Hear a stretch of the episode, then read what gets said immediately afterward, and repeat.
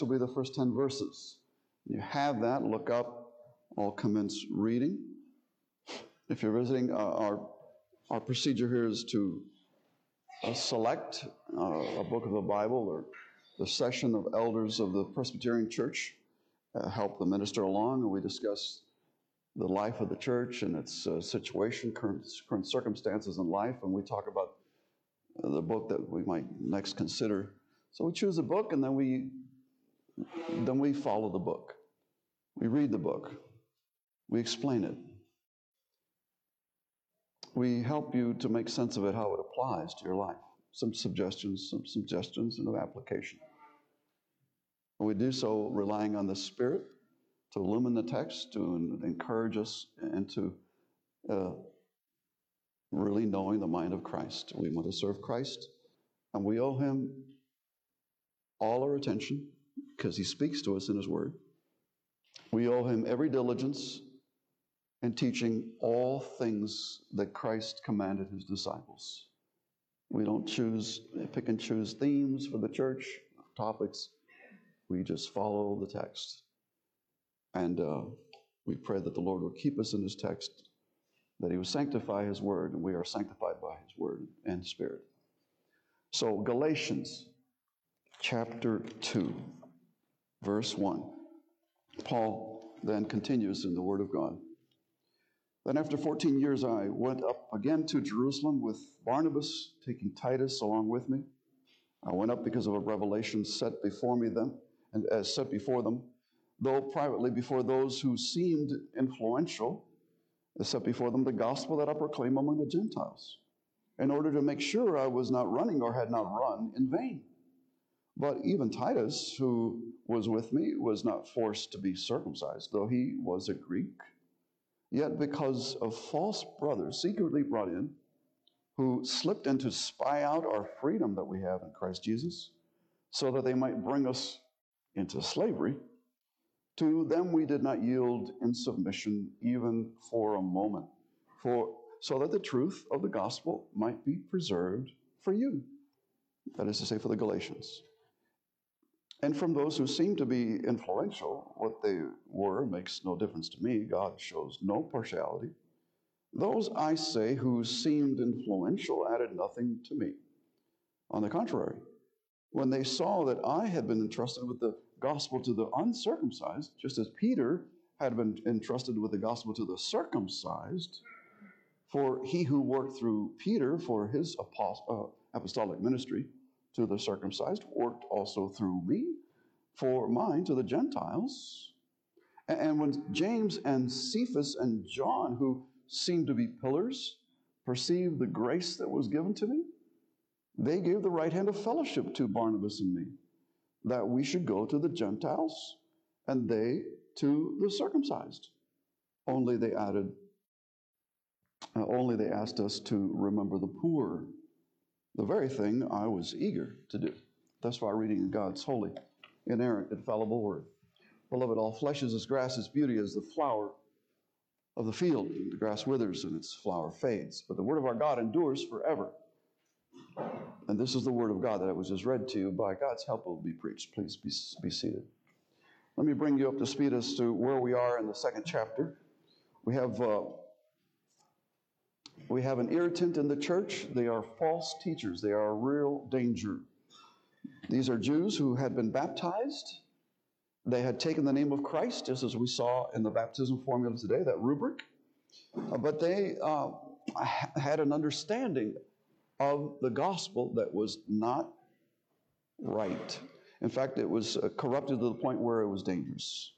Uh, in scriptures, they're called Judaizers, but we'll get to that more and more.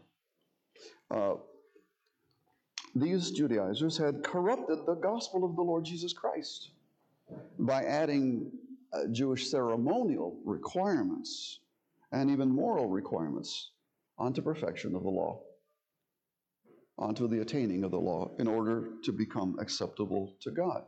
That is to say, to be regarded as just before God.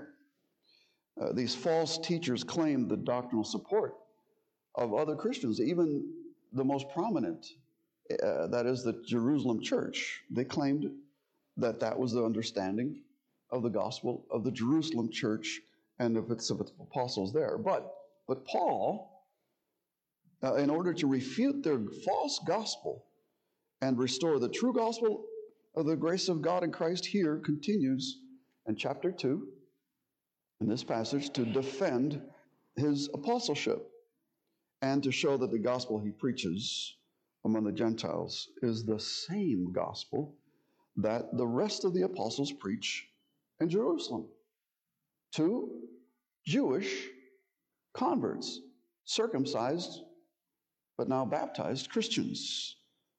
And these are corrupt, uh, these have been converted to Christ. So the teaching, that's the context. The teaching here for us this morning in verses 1 through 10 is as follows that the gospel must be affirmed and must be preserved by all believers everywhere at all times without the least compromise, especially by its appointed ambassadors, the gospel messengers.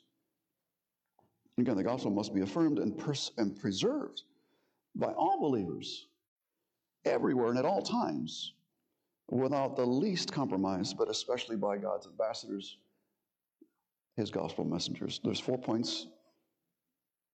And uh, let's consider the first point the one true gospel. Uh, that one true gospel is affirmed by, by all the apostles. Paul uh, had independently, uh, independently of the rest of the apostles, there were 12 uh, in Jerusalem. Uh, Judas failing, they appointed uh, another to, uh, to assume his office. There were 12. And then there were others that were apostles, so named because they had some knowledge of the living Christ, and they also were noted in Jerusalem as apostles. We'll get to that later. But Paul had independently uh, labored as an apostle. Uh, for many years, he starts out saying, in 14 years, before confirming it with the other apostles. There was a considerable time gap, and he was apart from them geographically. So Paul didn't receive the gospel from any other apostle. That's where you, you must receive the gospel because Jesus is now dead, buried, uh, resurrected, and ascended. He's in heaven. And the gospel comes to the world through the commissioned uh, apostles of Jesus, as Matthew 28 clearly teaches. Um, now, he wasn't alone in, in holding the, the gospel. He had other workers. There was Barnabas and there was Titus. Other believers traveled with Paul, and they also affirmed the same gospel. And it was the same gospel as the uh, apostles held in Jerusalem. The Lord then, the Lord Himself had directed Paul to return to Jerusalem in a vision, he says in this passage. And the Lord was very intimate. He spoke to him directly as, as Jehovah spoke with Moses face to face. There, there was no mistaking the voice of Jehovah. Paul was, was not going to make a mistake in receiving revelation from the Lord Jesus. Uh, he knew better than that. Jesus had knocked him off a horse and uh, pretty much convinced him that, uh, yeah, he, he, needs, he needs to be listened to. He's Lord. Now, uh, a vision, uh, again, visions and direct revelation, that, that is again another mark of an apostle. Again, that is not done today. This revelatory gift has ceased with the apostles and the early prophets, okay, in the church. Paul met with the pillars of the Jerusalem church, I mean, the main supports. Now, there are ancillary work, uh, workers, and all apostles, of course, are of the foundation along with Christ of the church, but, but there were some that were so more robust, robust and, and august in their ministry that these were the mainstay of the church. They're called pillars. And uh, with, with these, Paul met the pillars of the Christian faith in Jerusalem. But a public meeting would have, uh, would have been a little dangerous. There had ensued persecution because of the faith of the Lord Jesus Christ. There was a great division. There was great strife unto persecution. Paul, as Saul of Tarsus, had even uh, been implicated in that prior to his conversion. So a private meeting was was uh, more discreet, uh, and it showed greater discretion because of the growing tensions, not, not merely because of the, of the unbelieving Jews, but because this very question of what to do uh, with those Jews who had believed and been baptized They had circumcision. Do they have something that perhaps other believers now coming to faith from other nations, north, south, east, and west, all the nations of the world, they're baptized? Sure, well, the, the Jewish believers were baptized, but they were also circumcised. Is, is that required? Is, is that what a Christian uh, ordinance is going forward? That, that, that matter required the first truly ecumenical council, and, and you'll read about it in Acts 15, but we'll preach that hopefully in another occasion. Paul sought the consensus of the, uh, of the apostles. He sought to know the mind of Christ by working with others who had been taught directly of the Lord Jesus. Uh, there is a sweet consensus of the church in the mind of Jesus. It's called the one holy Catholic and Apostolic Church. There's only one gospel. There's only one church. There's only one truth. There's only one Lord. There's only one baptism. And, and just, and just as the church, as it had been redeemed from Egypt, was one in the pillar of fire and the pillar of cloud under Moses, you can see plainly that there's one church there. So also in Pentecost, in the Pentecostal fire and in the preaching and the administration of, of the baptism, it's clear that there's only one church. And that is a tremendous witness to the, to the, na- to the nations. And that one church needs to preserve the one gospel. Paul had sought then the consensus. The consensus. Not that he was unsure that he had the right gospel. He knew he, he knew who, who he had learned it from because he had been directly taught by the Lord. But because there is really only one gospel. And he wants to give glory to God because the same one that taught Paul would have taught the rest. And it is sheer joy, my friends, to, to come to another believer and see that they both believe exactly the same thing. Oh, I know that sounds like a fairy tale today because we got so many versions of this of the gospel. But there is only one gospel. Consensus, affirmation of believers in the essentials of the faith, which the gospel is an essential, is to be sought, is to be prayed for, is, is to be confessed. We, we, we believe, said the Apostles' Creed, from the fourth century on, as we believe in one holy Catholic and universal church. Oh, would that we would match that statement with our heart's joy in pursuing a most pure, a most wholesome consensus of the true gospel. The true gospel, my friends, is apostolic. The true gospel was taught by Jesus to his apostles, and only to them was it revealed at first. So we must look for the apostolic affirmation, the apostolic gospel in every page of Scripture, both in the Old Testament and the New Testament. Look at our gospel reading. Look at the long gospel reading today. The grandmother of Timothy, Lois, had taught him the holy faith from a child. Well, that was that was before the that was before the Christian faith was around. Those were the Old Testament scriptures. Timothy had been, had been circumcised, and yet he had the holy faith. Because the gospel, though not in explicit forms, but in shadowy forms, were there in the ceremony of circumcision. The gospel is apostolic. Look for it in all the New Testament and its subtle foreshadowing in the Old Testament. Now, the understanding of Scripture, my friends, let me remind you the, the understanding of Scripture is not of any private interpretation. Uh, if you're citing Scripture and you don't know what it's teaching you, it's not doing you any good. The lights have not come on. The Holy Spirit is not teaching you unless, until it illumines your mind with understanding. The Word of God is in the understanding of the Word of God, not in its rote parroting. The understanding of the Scripture is not of any private interpretation. But holy men, in writing it, wrote by the mind of the Holy Spirit. Seek that mind. Seek the mind of Jesus in His Bible, in His church. That's what all Christians earnestly desire to hear the voice of Christ in the word and in the preaching. The one true gospel is affirmed, though, by consensus among all apostles. Second point the one true gospel must be preserved. Circumcision as an entry into the church is no longer valid. And if it's not of the gospel, it's something that's an addition to the gospel. In fact, that addition actually detracts from the gospel. Because in the gospel, you have a, a whole economy, a complete package of salvation. And if you receive the Christ of the gospel, you receive everything. You receive uh, justification. God receives you in his presence. You receive the grace of adoption. That's all you're, you're in his house. You receive sanctification. That is to say, his, his spirit is in you working to, to put to death the, the deeds of the body, the corruption that still abides, and leading you into a holy life. Sanctification is yours.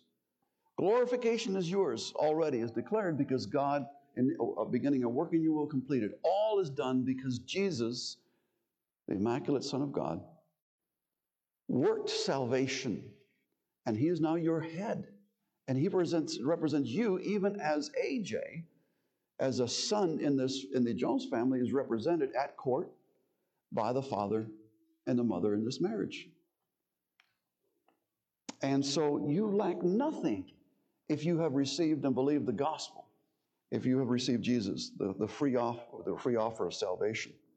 Titus, however, had been an uncircumcised Gentile. Um, and he was acceptable to the apostles there in Jerusalem. Uh, Paul makes the case. Look, if Titus being uncircumcised was okay to, to Peter, James, and John, then uh, what's, what's the problem here? It's the same case. Let's, let's be consistent here. That's Paul's argument. Timothy, Jewish, of, of Jewish uh, lineage, as I already alluded to, was circumcised to avoid scandal when evangelizing Jews. Okay? He was circumcised uh, to avoid scandal.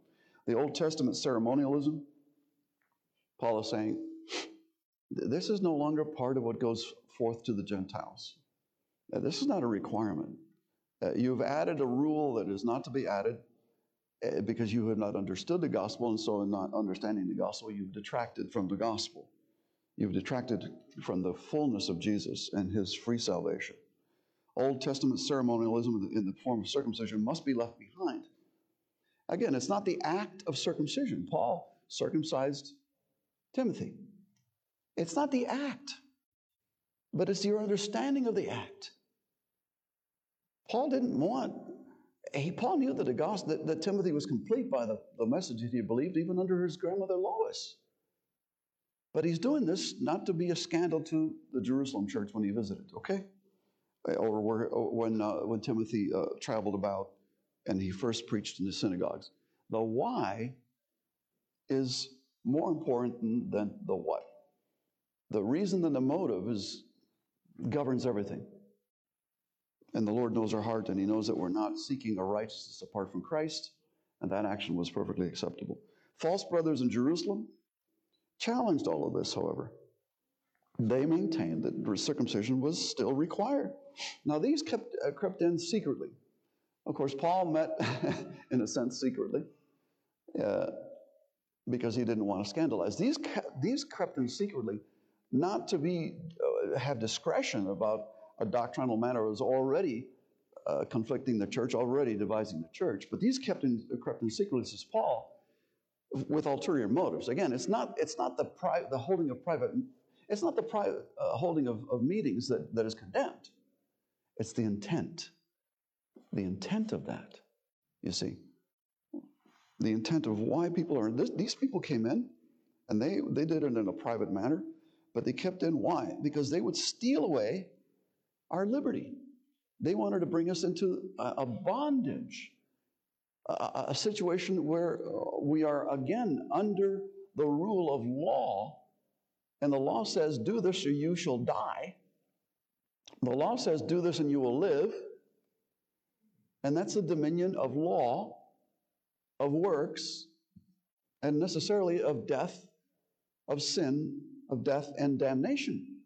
But we are in Christ emancipated and we are delivered from an estate of condemnation and wrath, it's sin and death, onto an estate of grace, of glory, of righteousness, of everlasting life. Paul preaches that everywhere in the rest of his epistles. But these false brothers in Jerusalem now who crept in secretly would steal away the believers' freedom in Christ and bring them, they bring them into slavery. And everywhere in slavery, everywhere in the, in the Testament, slavery is correlated with a curse.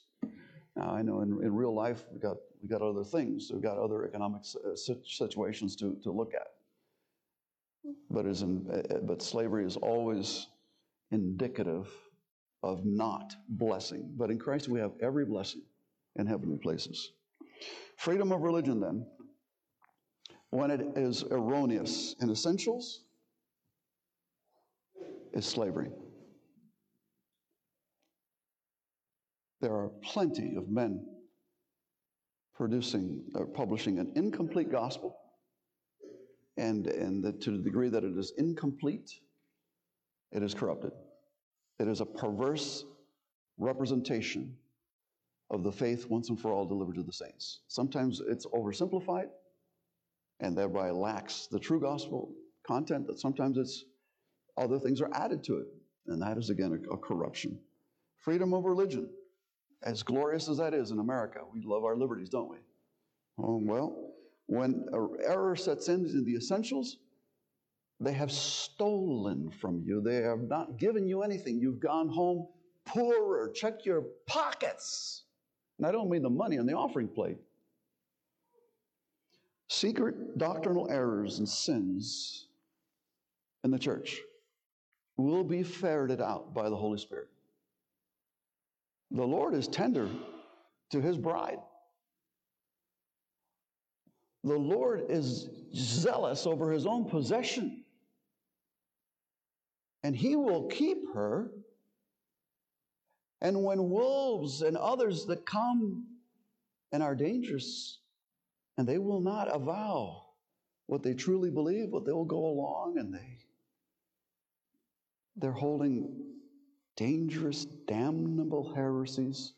If that's revealed in the church, eh, you know, the elders may not catch it, although they're supposed to be supervising. The, the minister, eh, he's a little slow. He doesn't have photographic memory anyway, you know. The Holy Spirit sees this and he will ferret it out. Don't play the hypocrite with your church vows.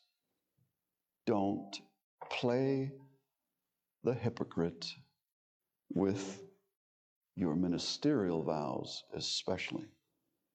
The apostles unanimously refuted the legalists. Why?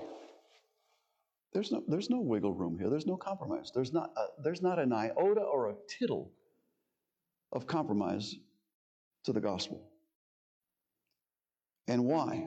Paul is zealous just as zealous as he was to persecute the Christians because they were Christians, now he's zealous to maintain them as Christians.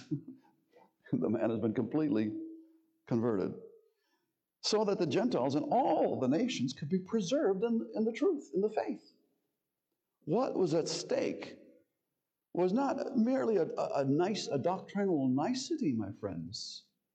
This is not the, the school of philosophers in Athens. This is not a, a chalkboard for geometry.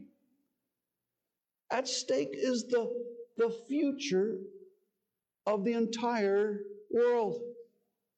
The gospel must go forth to the nations entire, or the nations abide under the wrath and curse of God for their sin. This battle has to be won and the ground gained in the battle must be preserved so that the Gentiles and all peoples could be preserved in the faith. That's why Paul, that's why Paul has zeal in this. The one true gospel, the one true gospel is the word of God that, that's, that sanctifies and preserves God, Christ's church everywhere. And if a church will not admit to the world that Christ is the way and the truth and the light, that no one comes to the Father except through him. If the church will not confess that truth before a dying world, it is no church. it has departed from Christ. It has left the one who calls them by grace for himself in the gospel.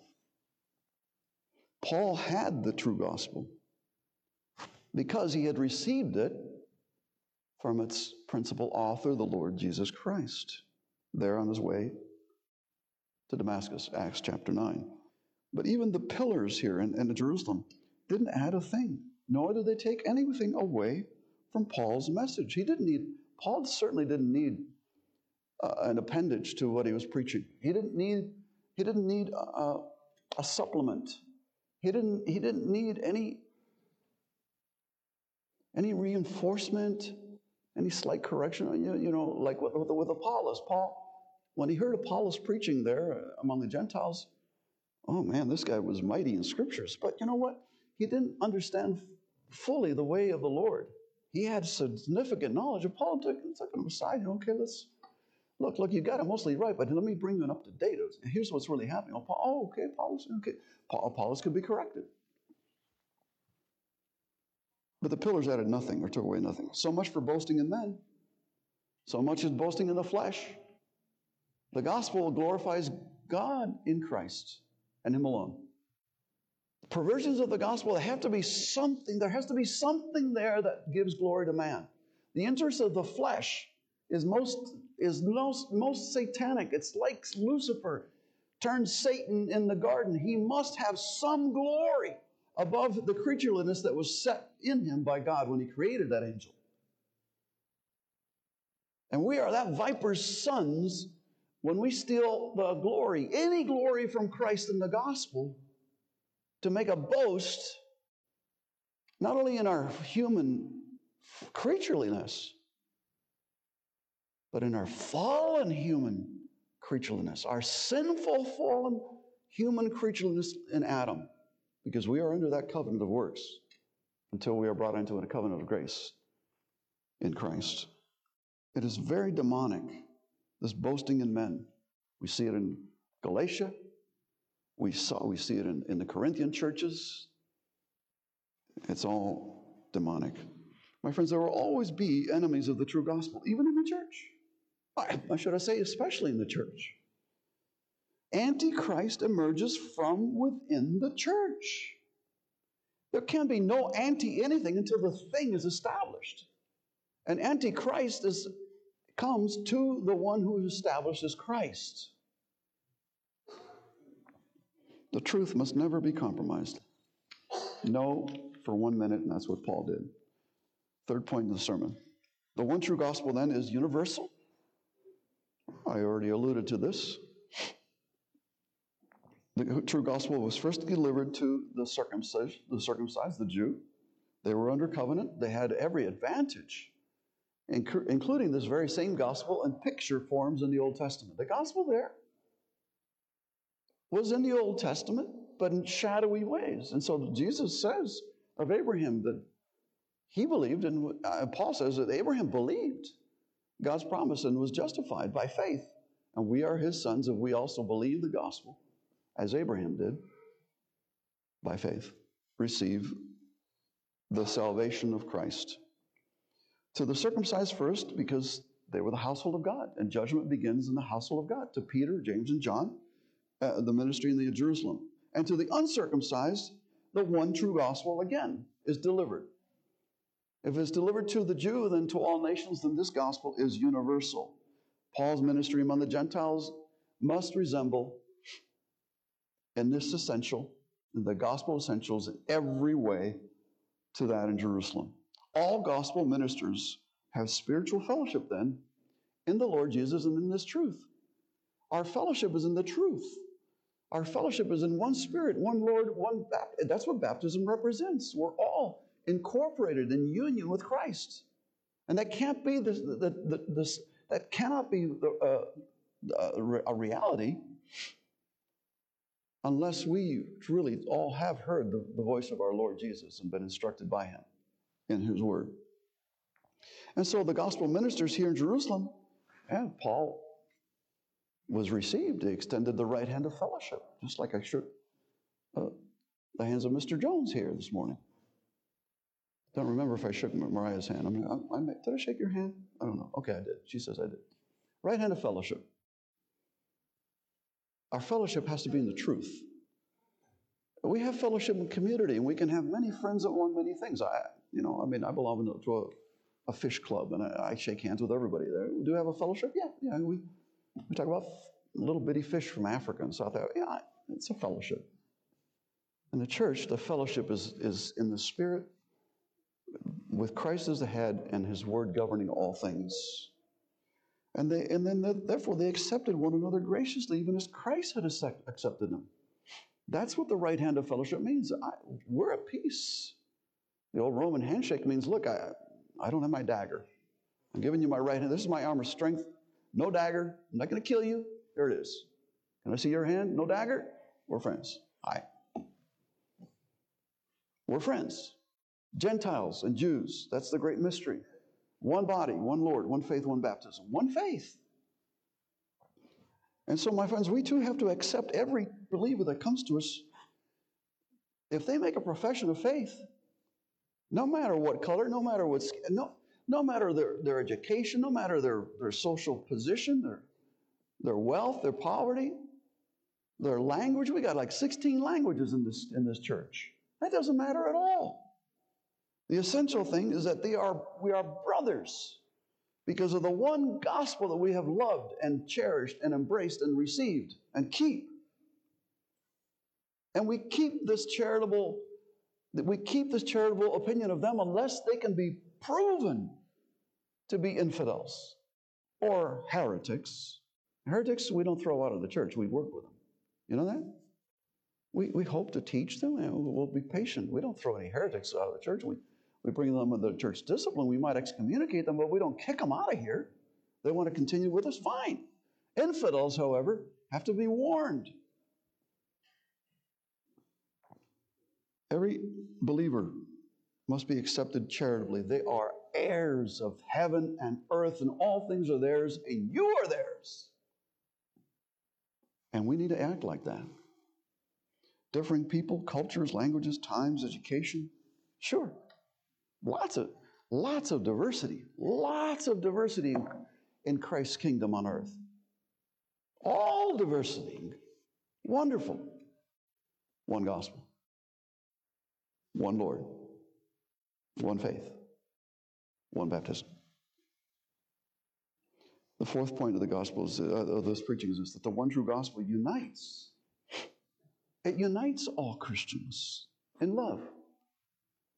And it will not fail to unite all Christians in love. It will not fail because the Spirit, the same Spirit that after Jesus' baptism cast him, threw him into the wilderness to be tempted, that same Spirit will drive us. He will dog us to be among His children, His church.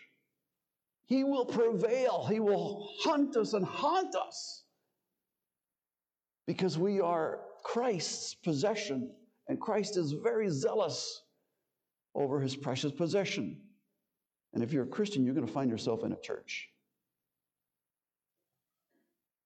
You can challenge that if you want. But if you've got the Holy Spirit, the Holy Spirit's going to throw you into a church. The Jewish Christians there in Jerusalem had persevered in this one gospel, after much persecution, they were thrown out of the, out of the synagogue. Why? There is no compatibility between the darkness and the light. Our darkness will try to heave the light out of its presence. The light will try to persevere and try to convince. And here we go. They were thrown out of the synagogues. They lost. They lost their businesses. They lost friends. They lost family members.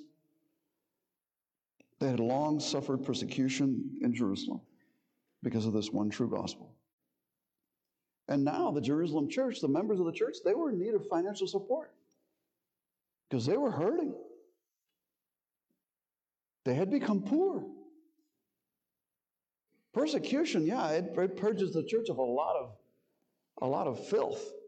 A lot of false sons are purged out, a lot of error, when Christ comes near to you and sits on you until you finally see the truth.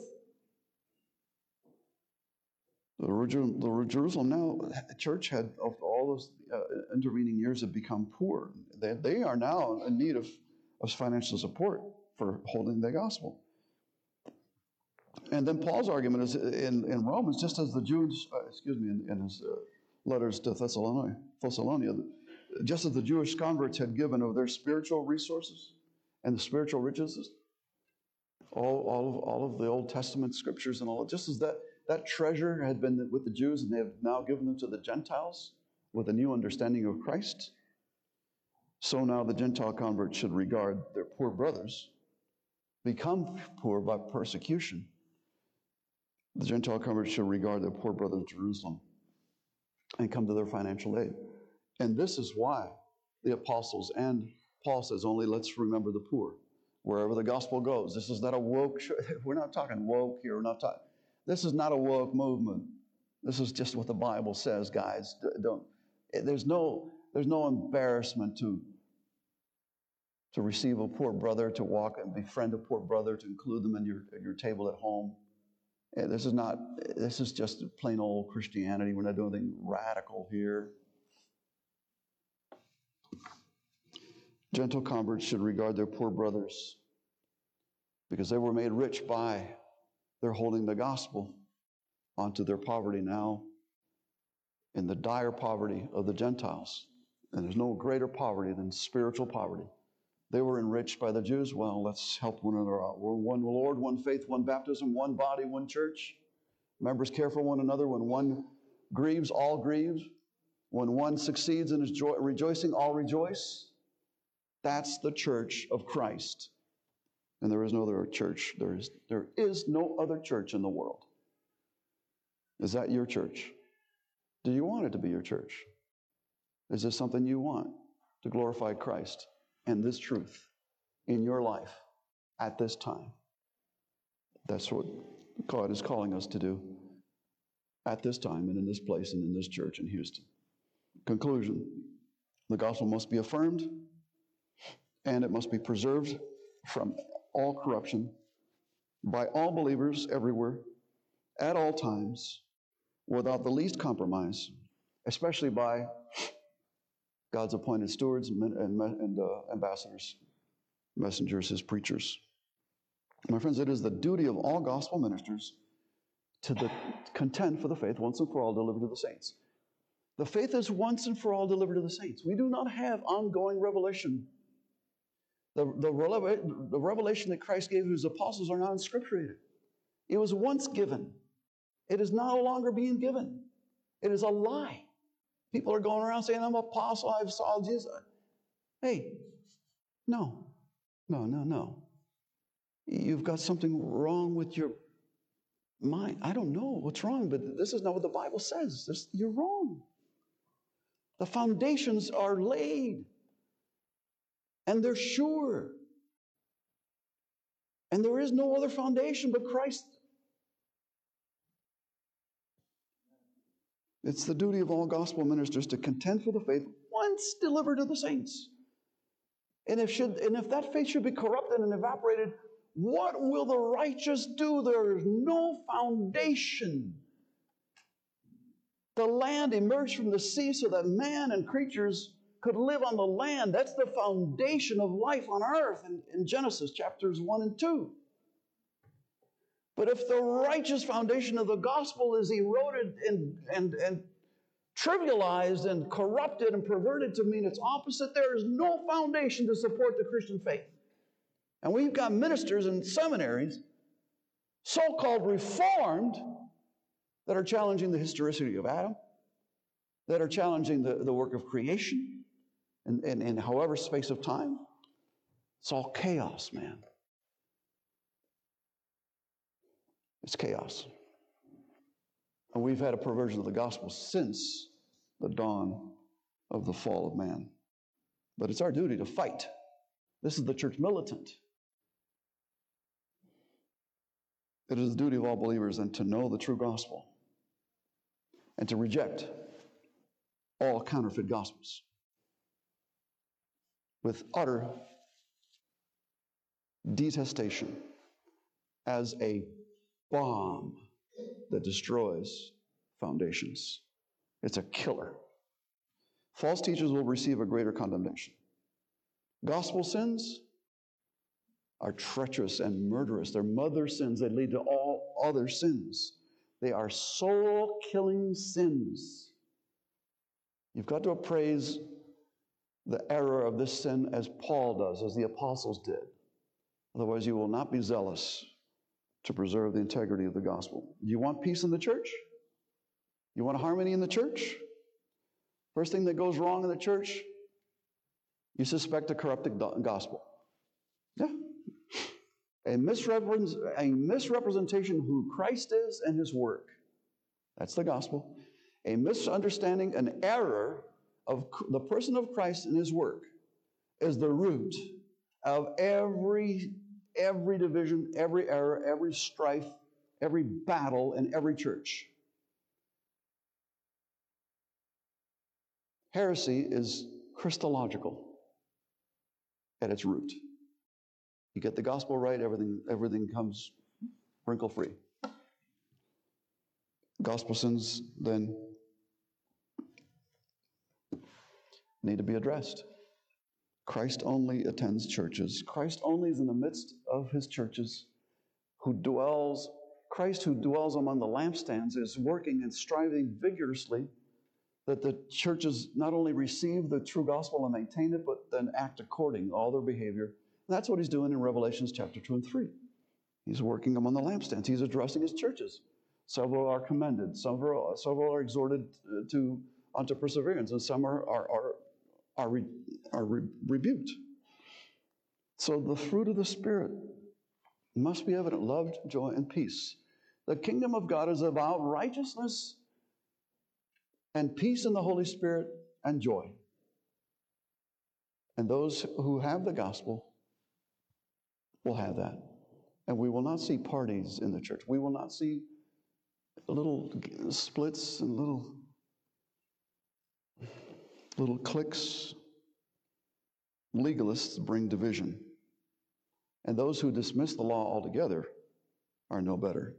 Neither side have the truth, neither side have the Spirit, both are in error. Now you listen, my friend, to the gospel. You listen to the ministers as he reads the words. You listen to his boast in Christ. You listen to his work in obeying the whole law of God, where Adam missed in one detail in the garden. Now, Christ, as a, as a Hebrew, persevered under many, many commandments victoriously and he is our righteousness. And God, though they they charged him with blasphemy when he confessed that he was the Son of God, and that's why he was hanged on the cross. But he didn't remain dead. He resurrected. And he, after his resurrection, he appeared to many witnesses, proving that this is, this is the glorified Jesus Christ. Once died, have will never die. The Roman Catholic Mass Recrucifying the body of Christ is an abomination. It is blasphemy.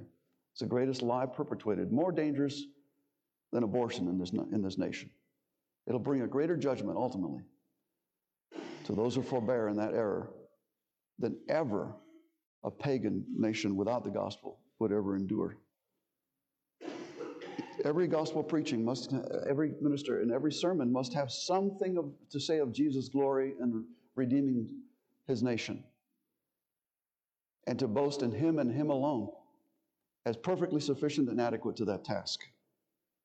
No emendations. What am I then to believe for salvation? That question must be addressed in every sermon. What must I do to be saved? How do I, what, what, how then shall I live? That's what sermons are to be about. Not how to be a better husband, not how to be change the oil in your car. It's about how to live in the presence of God with holiness and by faith, enduring for His own glory. My friends, you need to know this gospel and you need to rehearse this gospel to yourself every day. Everywhere we look around, we see, we see a tsunami of lawlessness. We see, we see men acting in lawlessness boasting in their libertine so called liberties, but actually they have become corrupt and they are under, they're enslaved. The gospel brings true liberty. The, the gospel makes us slaves of righteousness. Is that your gospel? Have you bent the knee to, to Christ? Have you taken his yoke upon you and learned from him? For he's meek and lowly, and he will give you rest. And by his almighty power and spirit, you can walk in the ways of God without being a legalist or without being a perverse man who throws away all law. Are you walking the narrow way? It's a razor's edge, it's the Spirit's way. Is that your gospel? Or have you been bewitched? Rehearse the gospel to yourself daily. It's your soul's lifeline. And if you don't know the gospel, let's meet up. Meet up with your elders. Let's let's talk. I try to make it plain. It needs to maybe plain, but here it is again. Christ is given for you as a covenant before God, altogether righteous, altogether acceptable to God. If you are in Christ by faith, you have union with Him in the Holy Spirit, you have eternal life. You've died with Him at the cross, you've been buried with Him in His grave, you have ascended with Him, and now are seated with Him, according to Ephesians 1, in heavenly places. All blessing is yours, every blessing in spiritual places. My friends, that's all good news. He gives all glory to God and makes no boast in the flesh.